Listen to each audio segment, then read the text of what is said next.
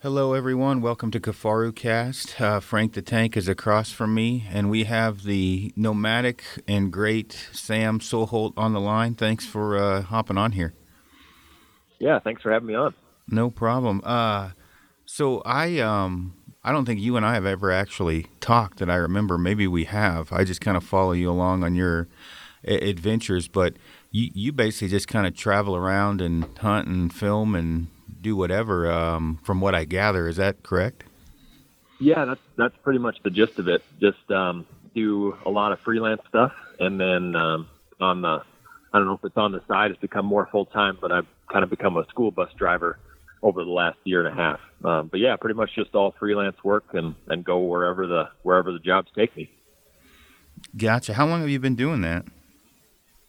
Uh, so I've been doing the freelance gigs since 2012. Um, I, my my first job in in film and photography was actually in 2011. I worked for a whitetail show down in southern Iowa, and then moved out to Colorado for a, uh, a little stint, and then moved up to Montana and um, uh, dove back into to film and photography, and been doing that ever since. Gotcha. What do you, do you do more film or photography or one or the other or both uh, about equal? So, yeah, it's kind of funny. So most people start in photography and then they transition into film, and I did it the opposite. So I, I started all in film. I did you know no photography, and then I I started doing a little bit more for myself, and um, uh, met a guy on a job who needed a photographer for a, for an event, and uh, um, uh, it was a a new product seminar for Remington Outdoors, and he hired me on to come shoot photos of all the writers that were going to be writing about the new the new products that Remington was coming out with, and that kind of launched me down the path of of more photography. So I, I'd say I probably do about uh, oh, it's probably eighty percent photography and then uh, twenty percent film each year. Gotcha. What are uh, what are some of your clients? Uh, so I do a lot with uh, Sitka and onX maps and doing stuff for Yamaha this year. Um, but I've worked with, um, I still do a lot for Yeti and, um, but I've worked with Remington and Kimber and have done stuff for Black Rain Ordnance, uh, a few different gun companies. Um, I'm trying to think of who else. I've, but I've, yeah, I've, I've worked for a lot of people, a lot of different magazines. I've had um, cover photos for Wildfowl and um, Eastman's Hunting Journal and um, uh, Peterson's Hunting Magazine, and just anybody who wants to, to pay me to come shoot photos, I've I've worked for.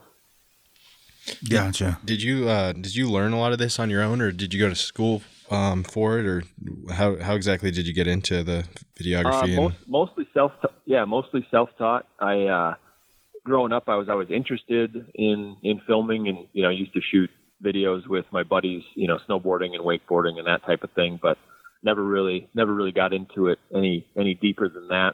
And um, when I did my internship down with Midwest Whitetail, that was real like the the first real, you know, any type of you know, thrown in the fire training that I had as far as running cameras and editing video and and uh, any of that type of stuff. But ever after that, it's just been all all self-taught since then. Just you know, looking at you know people that I look up to in the photography world and and trying to figure out you know how they did a certain shot or you know you know perusing stuff you know from the you know the climbing and the um, you know different areas of the photography world that don't relate to hunting and trying to see how I could apply that to the, the hunting industry. And, um, but yeah, pretty much, pretty much self-taught. Gotcha. What what gear are you running right now as far as uh, for video and for photo, and are they different? Yeah, so I was a I was a Canon guy through and through until until last year, and um, I knew that this year, this you know, this last year, I was going to be doing a lot more video work um, surrounding the bus project, and I wanted something that was going to be a little bit more powerful to do both at the same time, and so I, I made the full switch to Sony. So now I'm running the uh, the Sony A7R3, and then I've got a, a whole kit of lenses um, that I that I run. I run a I've got a wide, just a a, a cheap um, 14 millimeter Rokinon uh, for my wide stuff, and then I've got uh, three different Sony lenses. I've got a 24 to 105, a 70 to 200, and then a 100 to 400 to reach out a little bit. Gotcha. Um, any downfalls with the Sony so far? Uh, you know, it um, just in the feel of it, it uh, it doesn't seem quite as burly as the Canon gear. Um, so I've you know and whether or not that's true, I've just subconsciously I think I've been a little bit more careful with it um, as far as bouncing around and making sure it's you know packed you know packed nice and tight in the backpack or whatever it is. Um, but I haven't had any I haven't had any problems with uh, with anything failing other than uh, um, tipping a canoe uh, this fall into the North Platte River and uh, getting a little bit of condensation inside one of my lenses. Oh, I gotcha. What um Yeah. you don't get so Sony um I know from Frank and I's side of things, getting discounts on camera gear, free camera gear can turn out to be interesting. Um, have Yep. you found Sony to be kind of pro or anti hunting or no idea at all and you just went and picked them up from a camera store? Yeah, I'm- I'm not sure as far as as far as that goes. I just yep, I bought it all. Gotcha. Yep. And then it seems Yep. kind of the hub you work in, um, just from what I see kind of um, online, the, the Yeti, um, Sitka, uh, dynamic, uh, you, they kind of, you guys kind of all, it's kind of a hub and stick together. I see, you and Adam Foss, I guess, Stephen Drake, all you guys seem to kind of work with those specific companies. Um, is it, is it that way? Am I looking at that correctly? Or, uh, No, yeah, that's that's uh, it's it's uh, it's funny. I mean, we all work with those companies, um, but uh, I mean, I guess I don't know about those guys. I uh, uh, I know all of those guys, but none of us hardly ever hang out. yeah, yeah. Um, I, I I think it was just one of those things where, um, you know, as you know, as guys like us were were kind of coming up in the in the photography world in the hunting industry. It was right around the same time that you know companies like Sitka and Yeti and and everyone was really blowing up, and uh, just circumstantial meeting the right people at the right time and and getting in with um, you know knowing the right people and being able to get hired on for a job and and work with those work with those different companies. And I think you uh um you know just like, like on my end it's nice to have a little bit of consistency with who you're working for. And I think they feel the same thing where they know they're going to get a, a certain product and um know that it's going to be delivered. And I think it's it's easier to to build that relationship rather than just filtering through a bunch of people. So, but yeah, we we all seem to to work for a lot of the same companies, and um, but none of us ever really cross paths all that much. Yeah, no, it didn't. It didn't look like it from social media. From the, you know, when I what I can follow along. Um, Yeah, you know that you guys are like you know riding buddies or whatever. Obviously, just 'cause I don't see photos of you or you guys tagged in each other's photos. So yeah, right. you know, but yeah. so what? Um, yeah, I know, like, you know, Frank and I with the backpack. I mean, we all kind of do the same uh, stuff. Occasionally, I'll do, you know, a wedding if I if I have to, but more or less, you know, we're doing more of the landscape camp product shots during the season, and then when the rut kicks on, we go photograph tame elk and mule deer because they're easier to photograph. What uh, what would you say? And I'm doing this because of the. I don't know how many questions Frank gets, but I get as much photography questions as it seems freaking arrow in front of center questions. So right. the general question I get is is a simple answer. Uh, you know, my answer is what's your budget? Because it's hey, I want to take photos like you and you know whatever, and, and Sam Soholt or Jay Byers or whatever, Stephen Drake. yep. What do I need? And I'm like, well, you need a lot of money to to get to that. That you know, you can take the photo with a lower end camera by all means. I mean, you can you know take any photo you want with a really cheap point and shoot, but to get to where you can blow them up or the detail, I, I mean, it's gets to as you know, it's expensive. Um, Yeah, yeah. No, and it's just you know for for guys like us that are you know making money on our photography, it's uh, it's not just a it's not just a gadget; it's a tool. And so you know, I think all of us invest heavily in our tools because we want our craft to be as as good as possible. But yeah, I mean, I get that question all the time, and um, it's it's a hard one to answer. But I I always answer the same way that you do: is just what's what's your budget and um, sometimes I feel bad because I I've it's been so long since I've done any research on the the more affordable cameras that um, you know if somebody has a, a five hundred dollar budget or whatever I I don't even know where to begin. Um, as far as what to look for. Um, but you know, usually I'll I'll do a couple quick searches or whatever and kind of point people in the right direction. Um, but yeah, we we I, I've definitely invested a lot of money in in gear. Yeah, and, and I mean, I usually point people to a Sony RX100 that are in that 500 to a thousand dollar budget because it will shoot in RAW. It's a point and shoot. It has an okay zoom. It's been durable yep. for me. Um, but then to get, I hate under answering, but it, it's it's just necessary because I can't keep up, and I, I can't speak for Frank on that. But to really pop down and say, hey, here's the deal. You're probably going to buy that if you get addicted. You're going to piss away a ton of other money. You probably won't know what you want for a while, so you're going to piss away even more. You may have 20 grand in the next five years wrapped into camera gear if you've got the budget, but you'll always use that Sony. You can keep it in your pocket or your pack. But Yep. Where I run into issues is when guys ask about the zooms, the landscapes, how do you get the night shots? You just can't get great photos with that, in, in my opinion, without you know dumping the cash into it. And when I say that, meaning you're not going to shoot a cover for the Wild Sheep Foundation um, with without a pretty high end camera um, just because you won't have the deal, detail, the clarity, you're going to have grain depending upon the lighting. You're not going to take night shots, you know, with 30 second exposure time with a cheap camera. I mean, what, how do you feel about that? No, I, I completely agree. I mean, if if you want to if you want to jump into all of that kind of thing and be able to take those shots and deliver, you know, deliver those shots um, to different people, like you, you, you have to make the investment. I mean, that doesn't mean that you can't take you know a cool night shot or a cool shot with a with a lower end camera. It's just um, like you said, you're going to have that you lose detail when when the price goes down.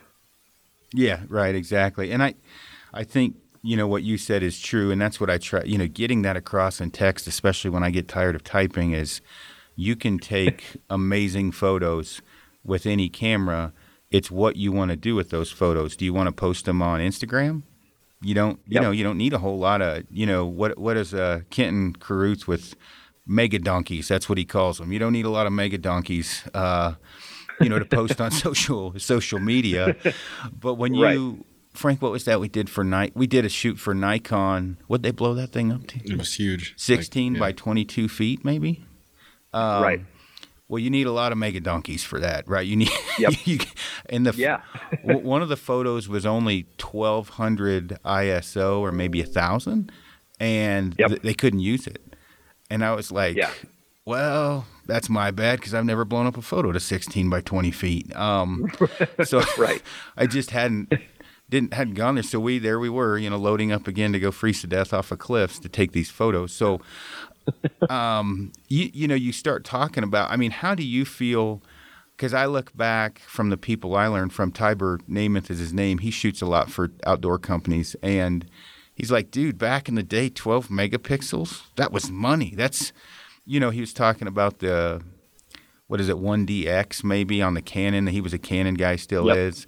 And he was like, dude, that was state of the art, best of the best. He's like, you know, now, oh, I don't, you know, we're what forty, you know, forty is kind of standard megapixels. It's crazy. Um, yeah. Yeah. So I mean, kind of you when you started, I, I, I would assume you kind of had to jump, just because you're you know you're not overly, you know, you're relatively young and you've been kind of doing it since a fairly young age, meaning since you started. You probably yep. had to kind of dive in high and didn't really work your way up too too much. I'm guessing.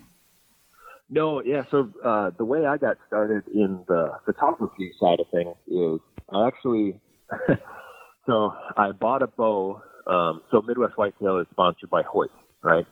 And so uh, we got a pro deal on Hoyt. And so before I went down there, I bought a bought a brand new bow and went down there and shot a couple deer. And and then when I moved to Colorado, I really wanted to get a um, really wanted to figure out a way to get a DSLR and and dive into you know, not mostly for filming is why I wanted it, just that shallow depth of field and and whatever. But I I actually traded my bow for a Colt AR-15, um, and then I sold the AR-15 for uh, whatever it was, and then I bought a Canon 7D with the kit lens, and that was that was how I dove into it. So I, you know, I didn't get, you know, I didn't go full frame right away, but I went about as good as I could get in the crop sensor on the Canon side at the time, um, and that's how I jumped into it. And then it, it was oh, it was only about 18 months later that I just bit the bullet and bought the you know the 5D Mark II and a um, an L lens and a, you know and then started buying other lenses to go with it. But yeah, it was it was a very quick turnaround, you know, and I I didn't start, you know, I had some point and shoots when I was little, but I was or when I was younger, but I, you know, I wasn't shooting anything for anybody and um yeah, so I I dove into it pretty hard right away. Gotcha. I mean, what do you think um I guess we can all answer this, but I mean, what do you think the number one mistake guys make that are trying to get into photography? Like out of the gate, meaning oh, I saw Sam and Frank and Aaron's or Steven's photos and I want to get into this. At that point, once they take that step, where do they really take the wrong one? Uh, I, I think uh, I try to tell a lot of people to invest more money in glass than in a in a body, um, and so I think I think a lot of people will spend, you know, they'll blow their whole budget on a uh, on a, say, you know, just for the sake of like, you know, relevant cameras right now, they'll, you know, they say they have a $3,500 budget or a, a $4,000 budget on the high end and they spend 3,200 on the body and then they, you know, only have, you know, another $800 for, for lenses. And so they get a kit lens or a, you know, instead of getting a faster lens, you know, instead of getting an f 2.8, they, you know, they go with the f4 or, you know, whatever it might be, but they, they spend uh, a lot of money on the body and not enough money on glass. And you can, you can kind of, you know, cheat your way through for a while on a, on a lower quality body and really high end glass, um, uh, before moving up to that next level. So I think that's, I, I think people get too hung up on, on you know the whatever the newest of the new whatever the whatever the body is instead of looking for a used one or um, you know buying one generation back or or whatever that's that's the mistake I see. Gotcha, Frank. I don't think I know enough to say. I mean, when you, I, Frank's in a very unique position because Frank has one of the best eyes I've ever seen for photography, but mm-hmm. he, he, I kind of just, I guess I handed you a camera and you took off from there, really. I guess. I mean, yeah. when I started here, um, you gave me that uh, Olympus EM1 or OM-D E-M1 or whatever yeah. it was, and then eventually got the, inherited your uh, A7R2. But um, there's definitely a lot to learn. I think it, it's important, like most things, to have kind of a mentor or a teacher, someone to to bounce questions off of, and I have that. You know, you, are here all the time and you answer my questions, so that's been helpful for me. Um, and then you know I already had you had the lenses that you um, let me use. So um, I think what's been most helpful for me is just having somebody there to bounce questions off of right away and get that answer. You know, whatever um, whatever it may be. So that's what's been helpful for me. I don't, I don't know about mistakes. I know I've made a lot of taken a lot of crappy pictures and showed up one time with without any batteries charged. So I forgot about that. uh, well, I think I think we've all done that oh, dude, there's always something you forget or or and I, dude, yep. I've, I I just went when we did cardio the other day. You know, there's a couple, you know, 190 to 210 mule deer. I didn't put an SD card in the camera. I forgot. You know, oh, I just, man. yeah, and, and, I mean it's not that far from the house, but I was like, yeah. what an idiot. But I I agree with you on the the couple things. One is I don't think I try to tell people not to buy a, a lower end uh, new body by a higher end old body. Um, yes. And, yep. and used and, and you know I t- shutter count or whatever and I'm like look you know these things where they're rated for is is far less than what they can actually there's a lot more juice left in them than what they they're rated for but the camera companies have to yep. be safe as far as the shutter count you know two yep. there's a lot of people with a lot of money that buy it like husband's going to buy the wife a camera We've already been down that road myself. Camera doesn't come out yep. of the box much, and then they sell it. Yep. And it's like, well, dude, that yep. thing's fifteen hundred shutter count. It's basically new, right. you know. so, yep. And yeah. then yeah, the glass to buy the highest end if you're trying to get into it, used glass. There's Englewood Cameras, a store we deal with, and they have that they, they buy gear and sell it, and you can buy amazing uh, glass from them from guys just trying stuff out. And the other thing is, if you're looking at getting into it and you can go and just hang out with uh, someone that is maybe not a professional photographer but knows photography.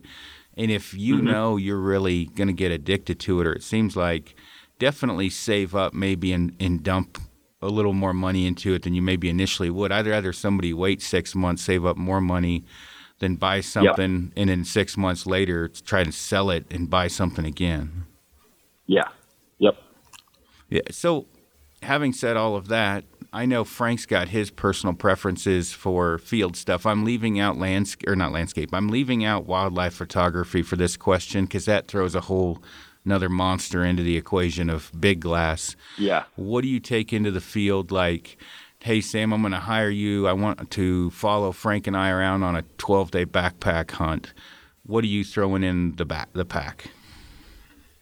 Uh, so depending on, I mean, if it's a, it'll change a little bit if it's depending on if it's a rifle or an archery hunt. But let's just for for this instance, let's just do an archery hunt. Um, so I'm going to have uh, my Sony A7R3 body, and then I might. Um, right now, I, I have been waiting for uh, to get a secondary body. Um, I don't have one, but I might rent one for the trip if it's you know just in case there's a failure. Um, but then as far as lenses go, I would have a, a wide angle, so probably that 14 millimeter uh, Rokinon, and then a, a Sony 24 to 105, which is an f4, and then the 70 to 200 2.8. That's pretty much it. And what do you? What would you say percentage wise? What do you use out of those ones the most? Uh, I would say I I'm, I'm going to use that 70 to 200 um, far and above more than the other two. Now, is that filming or photography? Uh, that's photography. Yeah. See, I'm glad I asked that because I never packed that heavy bastard into the field. So, um, yeah, 7200 stays home. Uh, yeah. Well, that's, I mean, that's, that is if I'm following you guys around shooting photos. Like if I'm, if I, it's different if I'm carrying a weapon as well. So my, uh, the number of tags and if I have my own weapon, it's amazing how much lighter my camera gear gets when that's the case. yeah. Yeah. Oh, yeah. Um, yeah. Yeah. yeah. Uh, Frank. But, but yeah. Oh, sorry. Go ahead. No, that's that's pretty much it. Pile of batteries and SD cards. Gotcha, Frank. What are you What are you running? I'm I'm pretty simple. Just got the 35 millimeter lens and a and an 18 millimeter, but I would say 90 percent of the time I'm just using that 35. I, I've really grown to like that thing quite a bit, and I've tried your 50 millimeter a couple times, but I ended up just liking the 35 for whatever reason. So I'm a pretty simple guy. We've got a plethora of lenses. Frank's talking about the 18 uh, millimeter 2.8 Zeiss, and then mm-hmm. that 35 1.4, or is it a 1.2? It's a 1.4. You can defend your life with that thing. It's heavy as hell. I do know that. Um, and uh, and I kind of run the same thing. I'll either run like a 16 to 35, or maybe 12 to 24, 12 to, you know, I run a wide angle and then a walk around lens, which is what I consider maybe a 35 up to a 50. I yep. that's it. Yep. I don't run. And you know, um, the battery thing can can be not as big of a deal for photos, but it becomes, yeah. especially when you're talking Sony, it becomes an epic crisis. Uh, from what I've seen and dealt with myself with Sony, the newer ones are better, yeah. but the older ones were pretty bad. Yeah, the the new ones are actually pretty dang good. But I've um, yeah, I've, you know, I've heard stories of people going in with like two dozen batteries on the the R2 or the S2 just to just to get through it. Yeah, the the new A7 like R3, I know you're upwards of 800 to 1,000 photos. Um, yep. Where with the two, 250 maybe 200 depending upon how cold it is, and you're starting to tap out on the battery. Now, what do you yeah. bring in for um, like cleaning. Um, you know, I, we talk about batteries, but SD backup SD cards, cleaning, uh, things like that for like your what I call my little camera pouch. Yeah, yes. Uh, I always have, um, you know, like one of the little spray bottles, like the Zeiss cleaning material. Um, you know, lens wipes, lens cloths. Seems like I try to have a lens cloth in about every pocket that I have, and uh, and then a, just a puffer, um, just so I can um, try to keep the dust out of everything.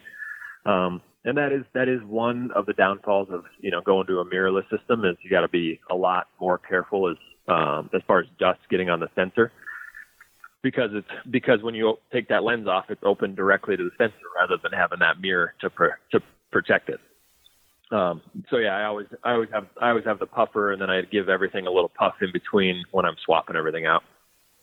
Gotcha. We we do about the same thing. The one thing that I have found on a Sony that has been a lifesaver is the, the gel. They're kind of cubes at the end of a of, of a pencil. So it's there's two of them that I have, and one of them's oh probably half by half, you know half squared, and yep. Uh, I have not had any. Uh, there has been no obstacle too high that, to come off that sensor since then. Um, okay. I have effed up some cameras before that, like badly, whether it be fungus growing on the sensor from British Columbia, which is horrible for cameras. Um. But in the case of this, where I get dust, especially if I try to get that kind of starlight sun where the sun's halfway behind a tree, I'll go up to like F22 to try to get that star cluster look. All of a sudden, yep. at F22, whatever you didn't think you had on that sensor, you now have. It's like, it's oh, it, it's right there. Yeah. And that's when that little QB thing comes in. It's like sticky, and you just roll it on there. Now with the five-axis image stabilization, you can you can jack that up quick if if you press too yep. hard. Um, right. But that's something I suggest to guys for, you know, if you're going to use Sony. Um, I guess my next yeah. question. Oh, go ahead. And, and, no, and I was just going to say I'm not. Uh, I don't know exactly how to do it, but there is a way to lock that sensor when you're cleaning it. Yep. Um, so you, so you're not messing with the yeah with that. I've actually changed mine um, to where I can I can I can lock that up easier. You know how you can. Um, run your your function home screen kind of and uh, yep.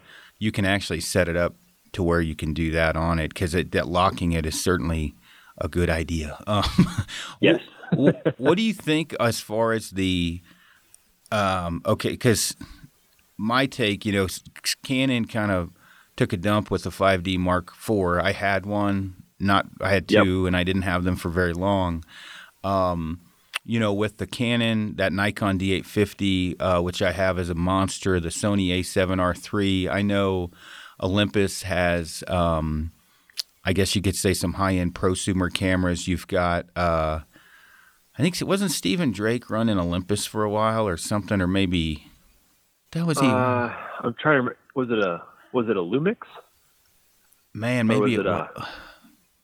Jesus. I don't remember what it was. I remember him talking about it. I probably little, uh, prepped for that question. Yeah. But yeah, yeah. And, you know, and, and, then Sony, you know, what's your kind of take on all of these cameras? Do you look at it like it's a bow um, where you can buy any high end bow nowadays and they're all good? I mean, kind of how do you look at that in this giant, I don't know how much you stay up on it, like these camera wars between Sony, Nikon, and Canon. Um, you know, do you kind of stay yeah. out of that and just grab what you want, or what do you think about all that? I, I, I pretty much stay out of that. Uh, you know, like I said before, I was a Canon guy forever, and I um, honestly I just kept waiting for Canon to drop something that would compete with uh, like the Sony mirrorless stuff. Um, but yeah, I, th- I think it's like the the bow deal where it's it's really hard if you're buying like a professional like a high end camera. I think it's really hard to buy a bad one. I think there are little things with each um, with each company, like depending on what you're doing with that camera. I think you need to just look at which one fits, you know, fits what you're doing best. Um, but yeah, I think you get a, you know, you, you spend the money, you get a nice camera, and you learn how to use it. I don't, I don't think you can go wrong. Right. I mean, I don't know how much you get on photography forums. I get invited on some of the the ones that don't have as much mm, hatred going on. But uh, yeah. if you ever think bow hunting is bad for hatred on forums and social media, hop on a photography one because it's. I mean, you've. Uh, I mean, and in on photography, you know, I hate to say it, but bow hunting is more North America, right? You don't. You have yep. some, you know, British, New Zealand, um, uh, you know, Australia or whatever, but you know, you throw and and I'll probably get bashed for being racial somehow here. You throw Asians in the mix, mother of pearl. It it is insane. like some of the hatred that gets thrown around with the photography stuff, and and I'm kind of standing back, like oh, I just kind of go out and take a picture. Like, is it that big of a deal? Because you you you get the people that um like the uh, pixel peepers, like the guys that yep. live in their mom's basement and break shit down to like this epic, minute level, and I'm like, I don't know, look like a good photo to me. I mean, what the hell? Right. Um, yeah. And yeah. I, I do it for comedy reasons when I hop on there because it is just fun to read through them since I'm not like, you know, with the outdoor industry, if someone talks shit about, let's say, Yeti or, or Sitka, you, you kind of have a, a, dog in the fight there. You might get defensive, or someone talks about Kifaru. Frank and I might get like, hey, but when you right. don't have a dog in the fight, it is fun reading through the comments. I, I, highly suggest. Oh, I yeah. I I haven't I haven't dove into the world of the photography forum and that's uh it's it's mostly because I just don't care all that much. like if, as long as it looks good to me, I figure that you know I figure I'm coming out ahead. Um, but yeah, I bet I bet that's hilarious. Just the back and forth because uh, I hired a buddy of mine to film a bunch of stuff for me this fall um, with the bus, and uh, he he um he likes to research things and you know before he's going to buy something he like goes to the nth degree on on forums and whatever and looks at all this stuff and you know and then he would ask me a question and I was like man I don't know. I don't, I have no idea what you're talking about. Like it's a you know it's a lens. It's you know I put it on the camera it takes photos. Um so I'm I'm not the right guy to talk to when it comes to breaking down like all of the specifics of a camera but I bet those I can't even imagine a worldwide forum on you know like this camera over this camera and how how hard people defend you know their their specific brand. It's it's pretty bad. I mean, I do highly suggest for people to get like on a B&H photo when they're getting ready to buy something and the reviews on there I think are pretty spot on from what I've you know found and you don't they do a very good job of kicking ding dongs off, you know, and, and don't, you know, pull yep. reviews. And and that's a good way to, to, to purchase, to get on a I would never suggest ever, ever I'll say it again, ever to get on a forum for photography and try to get good advice. It just ain't gonna happen. Yeah, there's too much shit, shit flying. Yeah. Well, when when when you go to buy a lens, um, you know what, and it, trying to explain this, and we'll go. You know, if you don't mind, here in a few, we'll start talking about the difference between f-stop, shutter speed, ISO, when those come into play. But when you're going to yep. purchase um, a lens, there's different times to where you can get away with an f4, maybe depending upon your style and what you're doing, compared to a 2.8 or even you know a, a 1.4 or whatever, meaning you know you, yep. you, fast lens. When when yep. do you try to just go for the fastest lens you can afford? Um, just so you know you, you don't really have to worry about anything, or when you go to purchase a lens, kind of what do you have in mind? Yeah, I mean, normally for me and and and what I do is just because I spend so much time in low light, I just I try to go for the fastest lens that I can afford. Um, but there's definitely, you know, you can definitely get a. You don't have to necessarily do that if you aren't shooting, you know, in those twilight times all that much. I mean, if most of your stuff that you're shooting comes in, you know, pretty good daylight, like uh, you know, an f4 or uh, even you know some of the variable f-stop stuff, it's going to be just fine but yeah, I, I I usually just go for you know if I'm if I'm looking at a new lens, I'm gonna you know I'm gonna spend the money and invest in it because I know I'd I'd rather buy it once than try to buy buy something and be like, well, I could really use that extra stop of light and then try to sell it and then rebuy. Right, right. Now, the yep. lenses Frank has um, that you know he's both of his are um, well, one's a one four and one's a two eight, so super fast. And yep. for the people listening in, the way I described it, and, and, and I'll kind of give my quick one for here, and then you kind of throw your two cents in. The the f stop um, is you know basically how how big the hole opens. So yep. when you're at a super low f stop, um, the hole is is really big, except you have issues with depth of field, meaning my eyeball may be so if you're trying to get way back on a mule deer and you're at f1.4 the mule deer's face will be clear and you're going to be blurry as hell and everybody's going to know you're trying to make it look bigger than it is for example yes yep um, we've had that problem. No, I'm just kidding. Um, and so when you, and then when you talk about shutter speed, the shutter speed is how fast it opens and closes. But the longer it's open, the more blur you can get. Um, and this yep. is where the lighting comes into play. And then the ISO, I always say that's kind of your cheater bar.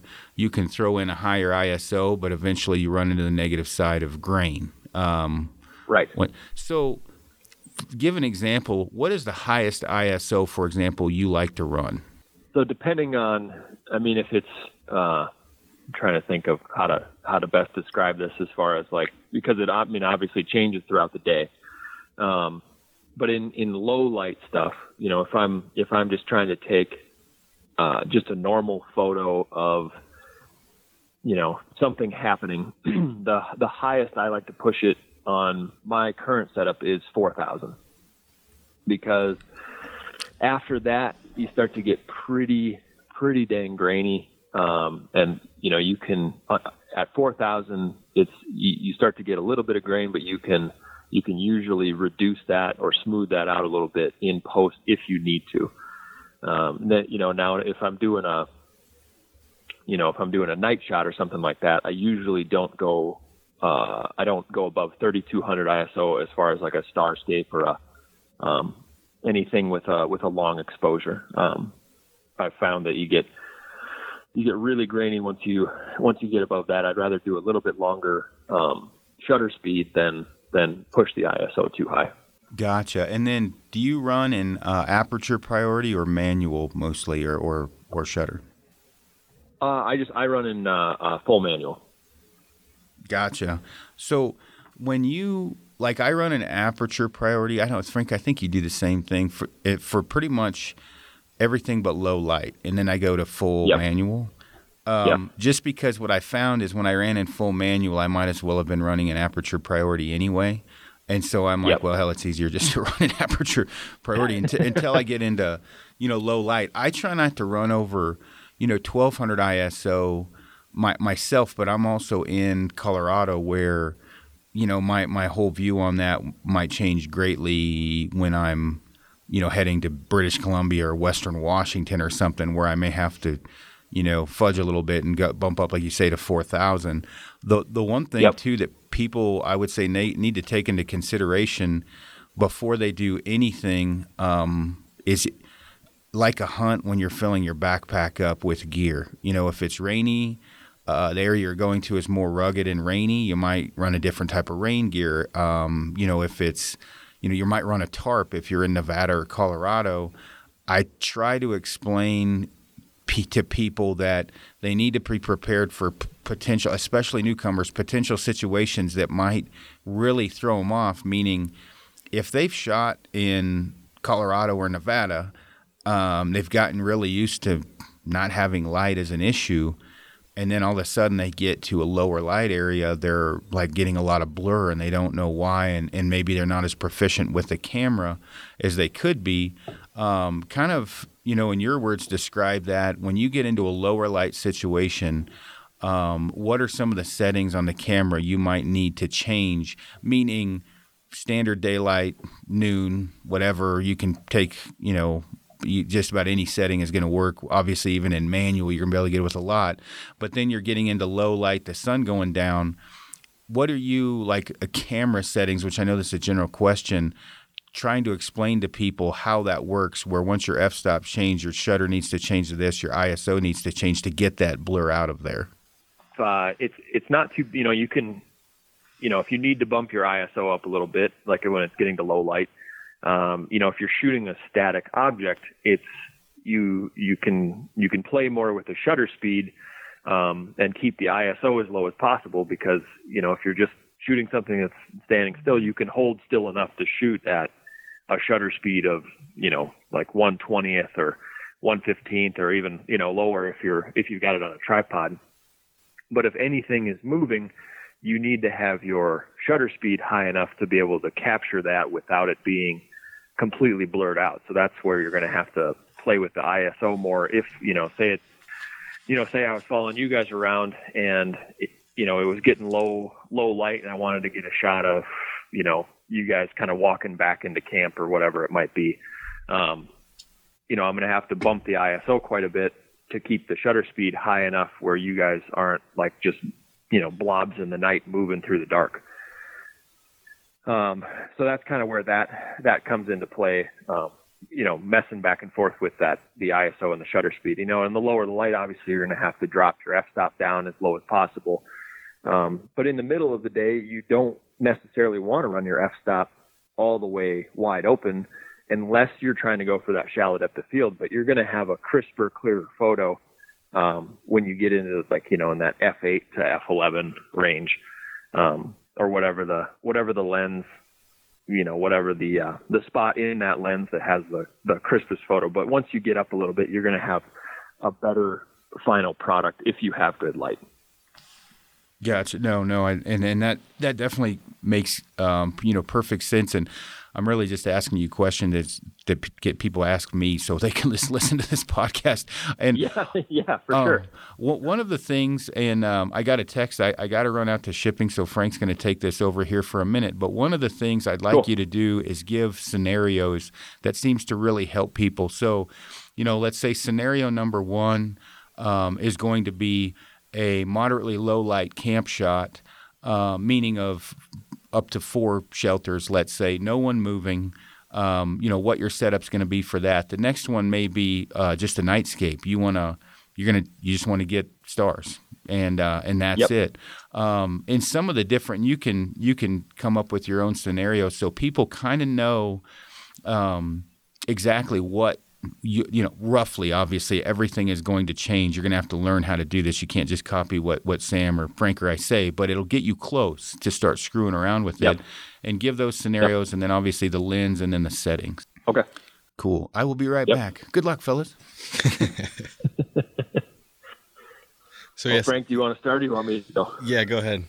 Uh, so, for the, the camp shot, just a relatively low light camp shot, um, you know, I'm probably going to have either. Uh, you know, either a wider wider lens on, you know, whether it's the 14 or um, running, you know, at 24 on a 24 to 105. But um, if it's kind of low light, you know, I'm probably going to be somewhere between 1200 and 2400 ISO.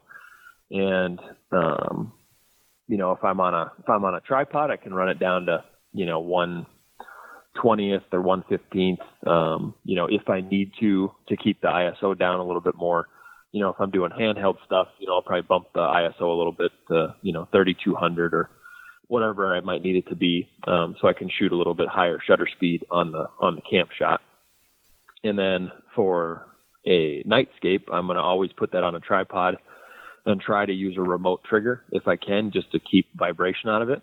But I almost always run as wide as possible, um, so I'll run a uh, that 14 millimeter and most of the time I'll have it set at f 2.8, and I will do, you know, I'll start with uh, ISO at 3200, and I'll, you know, start with a, you know, a 10 second exposure and see what that looks like. And then if I need to, I'll go to a 15 second exposure or a 20 second exposure. And then I'm always, I'm constantly playing around with the framing of it. Um, and so I'll shoot one photo and kind of take a look at it and then you know, be like, oh, I want a little bit more of this, you know, part of the of the photo in the frame, and I want a little bit less of this, or I want a little bit more stars. So, you know, I'll probably take, oh, I don't know, 30 or 40 or 50 stars, you know, shots of kind of the same thing of of the of the stars or the Milky Way over a tent or whatever it might be, um, to get the the right framing that I want. And then once I have one, then I'll you know move on to the next. But um, yeah, it's always always messing with it, but just as a as kind of a base f 2.8, 3200 ISO, and a 10 to 15 second exposure to get you going. Do you uh do you spend a lot of time or much time um, in like post processing with certain photo editing software, or do you try to get it pretty pretty damn close with your your initial shots? Uh, I, I, I do my best to have the camera do the majority of the work, but I definitely um, I and I only use I don't use Photoshop or anything, so I just use Lightroom. So most of what I'm doing is you know tweaking levels on stuff. You know if it's a if it's a night shot, you know I'll boost the clarity and I'll I'll um, kind of play with levels and and a lot of people uh, I guess my opinion on post processing is I try to make my photos look uh, how I saw them in the field, and um, m- most of the time that's just you know tweaking tweaking levels here and there, and maybe adjusting the the temperature a little bit to make it look a little bit warmer. You know, kind of how I saw it in my mind when I shot the photo. But um, yeah, I don't I don't do a ton of post processing other than just tweaking the levels in Lightroom. Gotcha. Um, and then I know uh, when I talked to Tiber when he was there for the Vortex thing, they, a lot of the photographers they just hand off their their SD cards and then the, whatever company you're working with they do the all, most of the other stuff, right? Uh, sorry, I missed. It broke up a little bit. What did you say there? Um, as far as like post processing, a lot of times photographers they'll just hand off the SD card after the photo shoot, and then the the company will do the do all the tweaking themselves. Yeah, yeah, kind of. It depends on the company. Um, a lot of times, what what I'll do is, uh, you know, say I go do a shoot for for Yeti, and I'll like over the course of the the week or whatever, I shoot, you know, six to eight thousand photos or whatever it might be, and then I'll go back and I'll do a I'll do a breakdown of all of the best shots, and so I'll have, you know, I'll break it down to, you know, five to eight hundred photos, and then I'll go through and I'll edit those. Um, and you know break those down even farther, and then I'll uh, I'll send a uh, a low res, you know, folder of selects, you know, and then they'll you know pick which ones that they want, and then I'll send them you know both the edited version in high res and the raw file. But yeah, a lot of times it is you know they just want they want the full raw images that they can go through and and just um, pick the ones that they want and tweak them themselves. So it depends on the client, but yeah, there's there's definitely times where I'm giving them a hard drive of you know however many photos, and they go from there. I'm I'm, I'm yep. back. Um, kind of catching the last uh, end of that where you're talking about the uh, you know low light and kind of your your basic settings. W- one of the things that I you know try to explain to people is about when I'm talking about capturing the moment, like you know truly stopping time to where people feel like they were they were there. Um, you know, when I do that in the, the daylight, it's really easy. Um, when it's cloudy, it's even better because I have no harsh shadows, um, and it makes me yep. a much better photographer. I'm way better when it's cloudy than I am when it's sunny. Um, and, and but when when I, you know, it, there's a couple uh, pictures that I've taken that I'm, you know, sticking out in my mind. One of was was was of my wife Amy inside the sawtooth, and she had her headlamp on, and the coffee was steaming. Um, Yep. She's not a fan of the photo because she looks tired, but it truly is like, yep, I feel like I'm there. The steam's coming out of the coffee. She's got her headlamp on, kind of mixing up the hot chocolate in the coffee, and it, it's it's one of those things where I'm like, if you had any idea what it took to get that shot.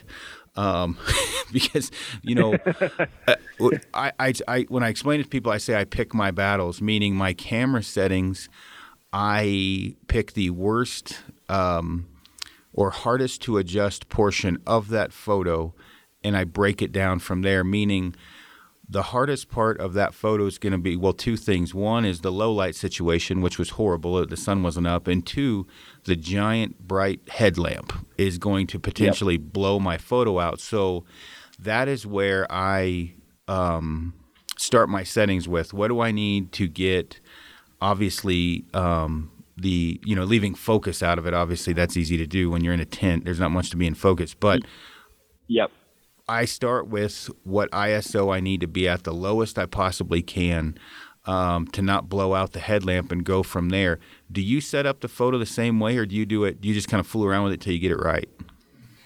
No i definitely i definitely take into account like what's going to be what's what's going to ruin the photo first and then and then work backwards from there. Um, there was a shot uh, that I took this fall of Jason Matzinger with his antelope, and the antelope is uh, laying on the tailgate of his pickup, and I wanted to get the I wanted to get him with the headlamp on, kind of illuminating the antelope, like you know the after we had uh, cleaned it and everything, it was laying there, and but I wanted to get the Milky Way in the background, and I wanted to try to figure out a way to do it without um, combining two shots. And so, you know, you just have to to think about like, okay, what's gonna, how long am I gonna have to keep this on to get the Milky Way, but then still, you know, get the like be able to see the antelope. And so it you know it probably took seven or eight tries, um, but I had to have Jason stand there with the headlamp on, and then I would be like, okay, when I say go, you need to turn your headlamp off as quickly as possible.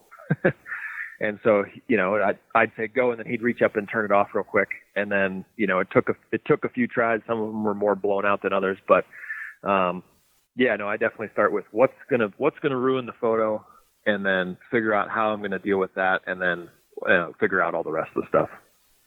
Right now, have you um, with the different um, you know, how would I put this where people would understand it? If you know, when you start to do nightscapes, one of the pe- things people don't understand when the moon is out, that is, um, you know, kind of your enemy. Um, unless you, oh yeah, it's awful. Yeah, unless you want to get a shot at the moon, which generally suck. Um, it's just like, oh yep. look, there's a big white ball.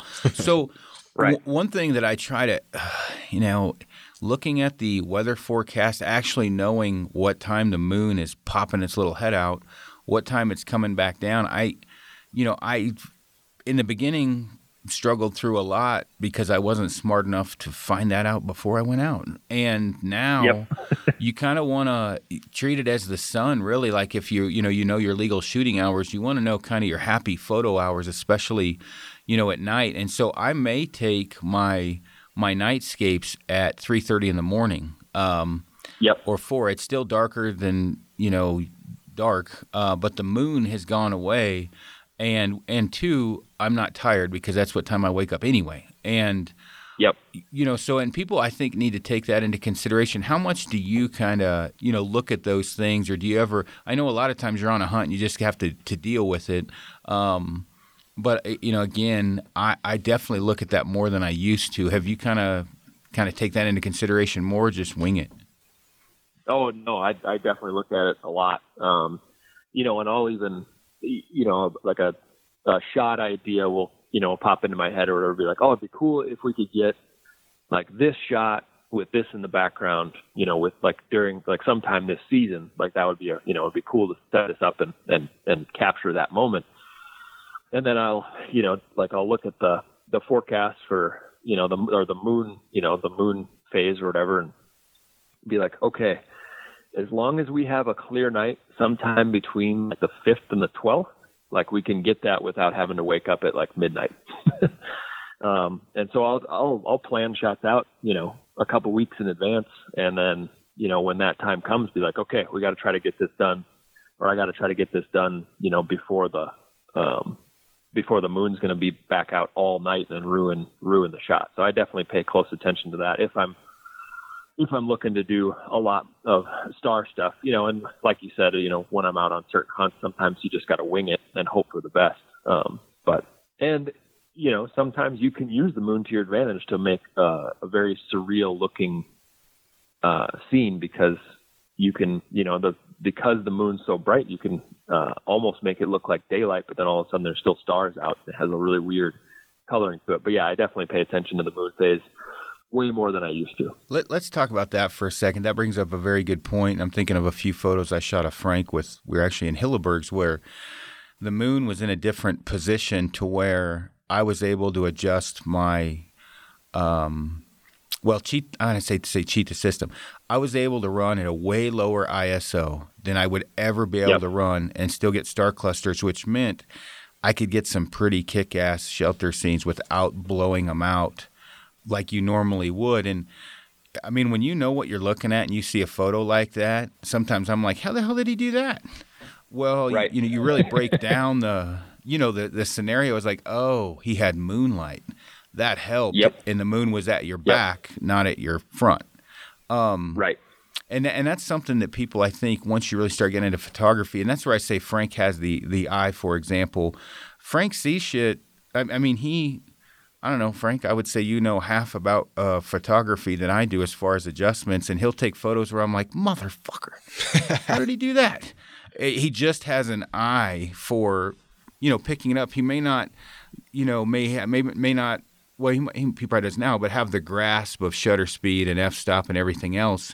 But he can. Uh, what's the technical word for that, Sam? He can compose. Um, yeah, he, he, he, well, he can he can see the composition before he even gets behind the, the lens. Eh, yeah. behind the viewfinder. Yep. Yeah.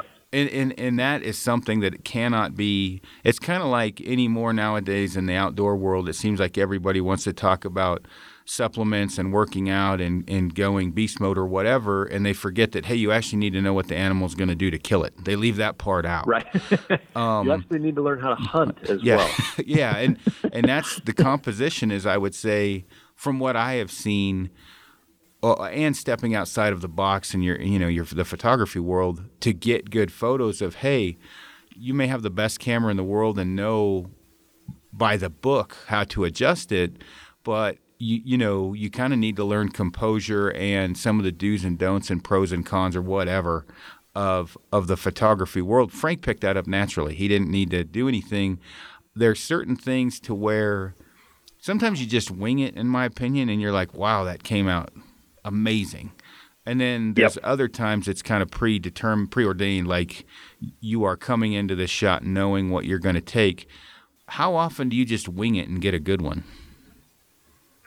Uh, I, you know, if I'm if my percentage of like usable shots after the fact are are far lower when I'm just winging it. Yeah. Um, you know, if if I'm if I'm just out there winging it, you know, I'm probably one in a hundred photos. You know, if I'm just kind of like out there just like, oh, that's cool, you know, and then just like, you know, and some, you know, like you said, sometimes you get like, oh, that turned out way better than I thought it was going to. Um, but, you know, I think that comes from just being in it for so long. You start to look at stuff in a different way, and then you can go, okay, like you can, you know, you can see what it's going to look like after you take the shot. So you're like, okay, well, it it would look better if I moved like three steps this way and got behind, you know, and then had this also in the foreground to give it a little bit more depth or whatever, whatever, you know, the thing is. But yeah, if you can, if you can kind of, it's, it's lucky if you have that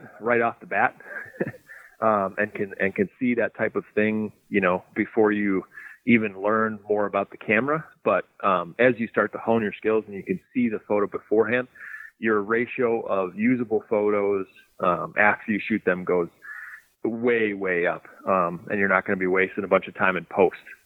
Yeah, and, and I, I, get we'll kind of finish this up with the post processing side of things, um, and and Dropbox and maybe file transfer because that's in a whole nother yeah. freaking monster. But yeah. w- yep. you know, one thing I would say that having your camera, which I'm guilty of this, I know Frank is too.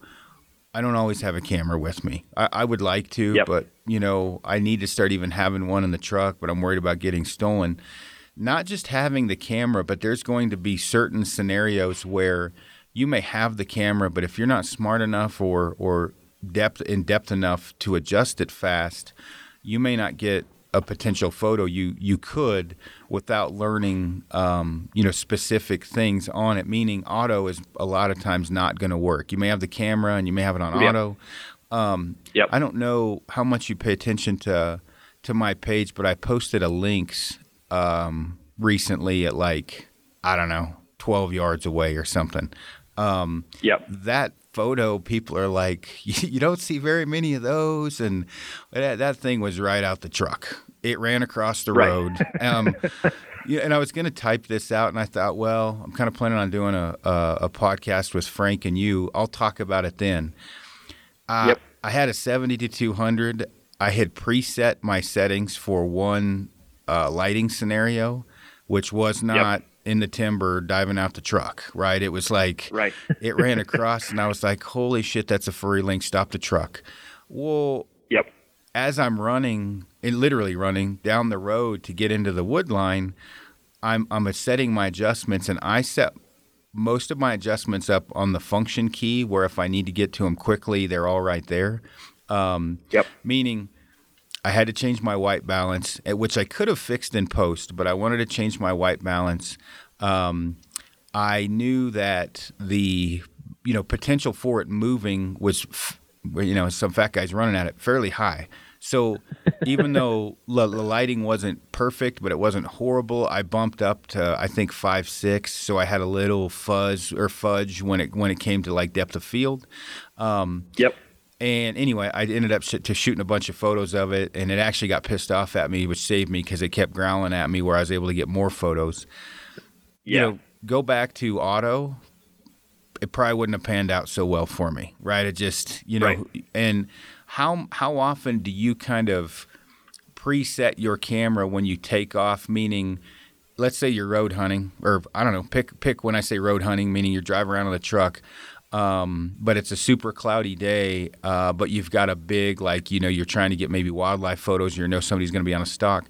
I try to preset my settings ahead of time for what potentially could happen. If I'm not taking photos all day, mine it's just a quick grab. Um, Yep. do you do the same thing, or do you just have faith? Absolutely. faith? Okay. Yep. Yep. Uh, no, I, I definitely have it. Uh, yeah, I definitely preset it. You know, I'll, whatever. If I'm, you know, hopping in the truck, drive around, going to be shooting photos or whatever, and I'll, uh, you know, get in there and pull the camera up and like, you know, point it out the window and, you know, roll down the window, point it out the window, and and set everything, and then I'll just set it on the center console, and then start, you know, driving around looking for shots or whatever. But yeah, I definitely definitely set it ahead of time because there's been I think you know both you and I have probably learned from really screwing that up, uh, where, where you didn't have something preset, and then you know especially if you back when I was shooting Canon and you couldn't, it wasn't the electronic viewfinder, so you didn't see exactly what you were shooting in the screen. You know there was many times where I'd be like, oh that's a great shot, and I'd pull up and rip off like 30 shots like in the allotted time that I had, and then I go back and they're either all completely black or they're all uh, you know, completely blown out because I didn't look at the meter um, or whatever it was. But yeah, I definitely definitely set stuff ahead of time. Gotcha. Um, Frank, you got anything? When when you um, so I I try to run like uh, the highest end SD cards I possibly can, and I do that initially. If I was just taking um, one photo at a time, meaning push the button, camera takes the photo. Um, Yep. I don't have to worry about the higher end. Um, I just make sure I don't screw this explanation up. That higher end uh, SD card, when you talk about photography, really doesn't come into play as much until you start firing rapid fire, and that's Yeah. when the higher SD card comes into play more. And, and so when I'm trying to shoot Frank, um, you know, or, or get Frank shooting and catch the arrow in flight, um, Yep. I think my camera shoots 12 frames per second, I think, or something like that. So fairly high. Yep. Um, but it's it's firing what 45.6 or 46 mega donkeys, right? So it, you know, and and they all lie. Everyone's like, oh, you can shoot 42 photos before the buffer fills. That's bullshit. Even with the highest end Yep. SD card, it ain't happening. Um, Yep. so, I mean, on, on SD cards, because this is another one I get, because a guy will be like, well, this one's 64 gigs and it's 30 bucks, and this other one's 400. Well, you know, the other one's at 300 MBs and the one's at 85 or, or whatever. Um, Yep. how good SD cards are you buying? Um, kind of what level, or do you even remember? Because I know I forget. Uh, I I don't even. I I know I've this last year I've bought a couple that are that are nicer. I'm not spending like you know a hundred dollars on a SD card. That's just um that just seems ridiculous to me. Um, there's there, but there's I've definitely spent more money on them on a couple 128 gig cards this year just so I could get push it the buffering you know a little further down the road and then in addition to that, just filming stuff in 4K. Um, it's nicer to have a little bit uh, nicer SD card, but I I don't even remember what I've bought. I don't think I've spent more than you know 50 bucks or 50 or 60 bucks on a you know 128 gig, gig SD card. And, and Um, have you? I'm curious how this, how you answer this. Have you tried to catch arrows in flight? Um, much. Not not much. No, not a lot. I think I don't know, Frank. I think that's when we decided we had to up our SD card game. That that is when I was like, you're getting tired of the buffering. oh mother of pearl. I'm like, okay, this shit just ain't cutting it. Um, and Yeah. before we were running just the standard, yeah, 69 bucks, 64 gig or whatever they were, 40 bucks, and Yeah. then what was that last one we bought?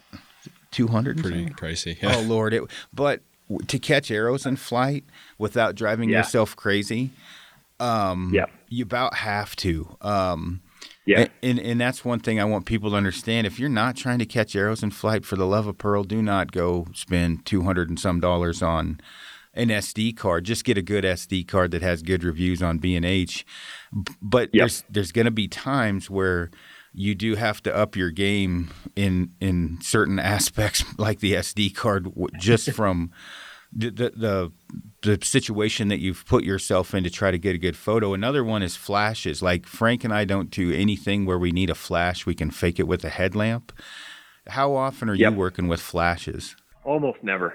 Um, yeah, almost never. I I have a I have a flash, but I've you know I've probably only used it a couple times. I just I haven't taken the time to learn how to do good flash photography, and so I do the same thing. I I cheat with uh, headlamps that are I bought. I think it was like twenty five bucks. I bought like a uh, you know like a big rectangle video light um, that's super bright, and I can adjust the color, like the temperature on the light, and um, so if I you know if somebody does shoot something after dark or or you know shoot something at the end of the day or whatever and need to recover it at night or whatever, I can have you know, kind of this big swath of light um, to do that. But yeah, I, I haven't uh, haven't messed with the flash much. Just use all natural. Yeah, no, we're we're in the same boat to the point we don't even actually own one because I don't I don't want to mess yeah. with it. But I I did go to shoot a a, a uh, wedding and it was low light. Yep. And thank God there was a rehearsal because I said I'm not your man. This is this is not me. like I I, I felt bad because I was doing it for free to try to save them money, and I'm like, they were like, but your photos are exactly what we want, and I'm like, my photos will be blurry and shitty. You do not want me. This is far beyond my capabilities. I, you know, because it was indoors and super low light. And I'm like, yep. guys, I you do not want me to do this. And that was, you know, one of those things to where you can truly tell a true pro maybe from a, a really good amateur or or a semi pro was like, okay, I've got about 75% of this figured out, and that other 25 is so foreign to me, I can't even fake it. And, and the flash would yep. be one of those because it's probably not i'm only guessing not that difficult to get a guy sitting behind an animal to use the flash. You can probably kind of figure it out by process of elimination. But you know yeah. people walking up and down the aisle and i'm like oh lord these people are never going to talk to me again if i try and shoot their wedding. So yeah. Yeah.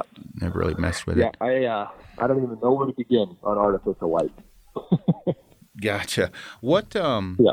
uh what is uh just kind of like the the post processing and maybe um, I know the pitfalls I've run into of not keeping my photos organized in the beginning became an epic. Nothing like looking through seventy five thousand photos for one of them. Um, you know, right. what do you do as far as for like file uh, storage? And then I, I, highly suggest for everyone to use Lightroom. It's simple. Yep. Um, you know, it's fairly cheap. Um, but I, I use Lightroom. It sounds like you do. What do you do as far as keeping uh, you know, because when you dump them in Lightroom, they convert them either to like a digital negative or a JPEG or whatever you tell it to do. Do you always keep the raw files? Um, you know, what what um, what do you use like storage wise and like like uh, just upkeep? I don't know upkeep whatever, just storage and yeah and, and uh, keeping them in order. Yeah, I'm. I mean, I'm I'm I'm better than I used to be at like file um, organization. I'm still not that great. Um, so, but what I've what I've started to do now is a I I run you know a, a pretty large external hard drive um, and buy a little bit you know a little bit nicer one. But I I take everything off. I you know put together say I'm you know doing a week long shoot or whatever. I try to break it down by the day, and uh, and then I'll I'll pull all the files off the card into the folder on the hard drive of that day, and then I have started doing a uh, I just put together a little note of like what happened that day and what I can expect to find in those photos. So when I go back, I can just tap that open and be like, okay, that was you know, and then it kind of jogs my memory. But I'll I'll dump all those into a folder and then I use Lightroom and I, I just have a Lightroom library that's built into that hard drive. And then I pull all the photos photos into into Lightroom and I go through and and you know flag the ones that are you know going to make the cut and then I go back through and and kind of and break it down even further, and then I um, I when I when I get all of the ones edited that I want to um, export as an edited photo, I export them to one location, you know, into a into a folder that's just all of my edited photos from a certain period of the year. Um, but then I'll also do a copy of the edited photos into right next to the raw file uh, or raw folder, um, so that I have both right next to each other, so I'm not searching around so much for each one. Gotcha. Um, yeah. I would say if it was graded on like uh, you know F, like in school, to an A, I'm a solid C plus right now in organization. that's that's kind of where I'm at. it, I've, it's gotten so bad when I'm trying to find a photo. When I find one like it, I'll, I'll copy the numbers and throw it up in the search thing, so at least gets yep. me within a hundred plus or minus, so I can scroll yep. back and forth. I've got I've gotten better though. I don't know, Frank. Are you any better than I am at that? I've been pretty good, pretty well organized. I don't have nearly the photos you have, so I started off early. Once once you had your debacle, I'm like, maybe I should organize these a little bit better. Oh, good lord. well, and then you get my problem was is I had some photos people wanted to buy. They wanted the raw. Well, yeah. If you're an idiot like I am, um, yeah, I plug the SD card in and it converts them, and I've got them in Lightroom, and it's all good to go. But where the hell did the raw file go? Now, right for it to work in Lightroom, there has to be that base platform file in RAW somewhere. But if yep. you know, but if you're an idiot like me, you don't know where. And so, I, and I, I didn't, and to this day, I'm still not 100% sure where they are until I really have to look, which requires a lot of Google and a lot of videos yep. and some phone calls. Yep. And, and what I found, I called three professional photographers out of the hunting world. And they're like, dude, this is what you need to do like take buy a you know either a solid state or you know whatever large like terabyte hard drive every yep. photo you do that's worthwhile meaning even if it's like we take photos of tame elk take those off the card and immediately put them in a folder on that solid state hard drive and never look at them again and then do your normal thing so you always have them on there and i'm like well dude that's So you know that the yeah. Yeah, they're there, which is the smartest thing that anyone's ever told me, and I still screw it up because I forget.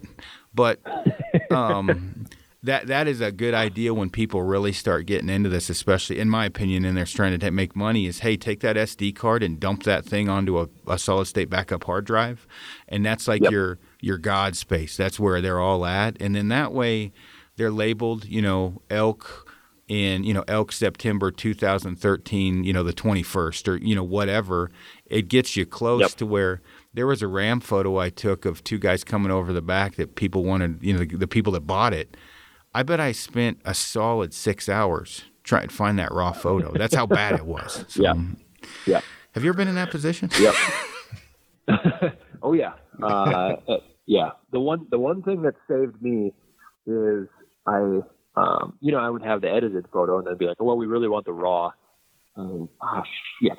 So then um, I I started going back into my. I'd figure out what Lightroom library I edited that in, and then I would pull up that Lightroom library and go to the photo, go to the edited photo, and then you know it has like the all the information of what the raw image was called before I exported it and then I would just go into my search bar and copy and paste that in and go, well, it's one of these three. So which, and then I, yeah, I'd, I'd get there. But yeah, um, after a few, after a few, uh, couple hour searches for images, I, I, you know, was like, well, I got to do a better job on the front end. Yeah, I gotcha. Well, we're, yeah. we're, uh, we're reaching over an hour here. Is there any like special, like, as an example, we use this Peak Design, you know, Capture Pro thing that we can hold the cameras on our shoulders. Um, and the Peak Design kind of shoulder strap system. That's something we kind of mentioned to people that we really like a lot, just as far as packing camera gear around. Is there anything like that yeah. you, that you've found that has just been like a wow factor that everybody has to have? Not really. Uh, I mean, I just I just haven't played around with a bunch of the accessories. Um, I have been looking at that Peak Design stuff. And then another thing I want to try is that cotton carrier, like the chest mount, um, where you can throw like a you know either the one body you have or a second body like on your chest. Um, but I think uh, I'll just offer a piece of advice for people out there, and it's a question I get a lot, and it's how do I how do I carry my camera gear into the field? And I think a lot of people give uh, professional photographers way too much credit and think that we, um, you know, have some special backpack or some special, you know, something to carry all of our like really expensive gear into the field. But I just wrap mine in clothes and throw it in the backpack. That's just that's about as good as it's going to get because there's no way. I mean, nobody makes a camera backpack um, that also doubles as a you know something that's good for the backcountry. Yeah, we're pretty much in the same boat. I'm not sure how many. Uh, there's some neoprene lens covers that I'll use every occasionally, but for the mm-hmm. most part, I just wrap my puffy jack around it. Frank's got an ape case yep. thing that works pretty good for him, but um, yep. It's not going to take any major blows. So yeah, we do. I would say you you knocked it out of the park on that one. I think people expect this amazing piece of gear, and I'm like, yeah, I wrap it in my hoodie good luck. You yeah. know, I don't know what else. I'm like, yeah, that's it, man. yeah. yeah. It's, uh, yeah. So I, I get that question a lot. So for all of you listening, just, you know, wrap it in a sweatshirt or a puffy or, a, you know, you know, throw some, a couple pairs of socks around the lens and call it a day. Yep. Okay. Gotcha. Well, cool. Um, well, man, I, I, appreciate you coming on and uh, you know, kind of sharing your experiences with uh, on the photography stuff. Uh, we get tons of questions about it, so it'll c- certainly help us out. Yeah, yeah. No, thanks for having me on. It's a, uh, it's fun to talk to other people who you know do this stuff for a living and make the same mistakes so you can laugh at them, like trying yeah. to find one photo. Yeah, yeah. exactly. I feel better about it now. you made me feel great. I'm not the only one. Uh, yeah, yeah. cool, cool, man. Well, good luck with all the adventures you've got, uh, you know, coming up. And if you ever need anything from us, let us know. Yeah, yeah, absolutely. Same to you guys. And uh, with any luck, we'll cross paths uh, in the future. Yeah, yeah, for sure, man. Take it easy. Yeah, thanks, guys. Have a good one. Thanks, Sam.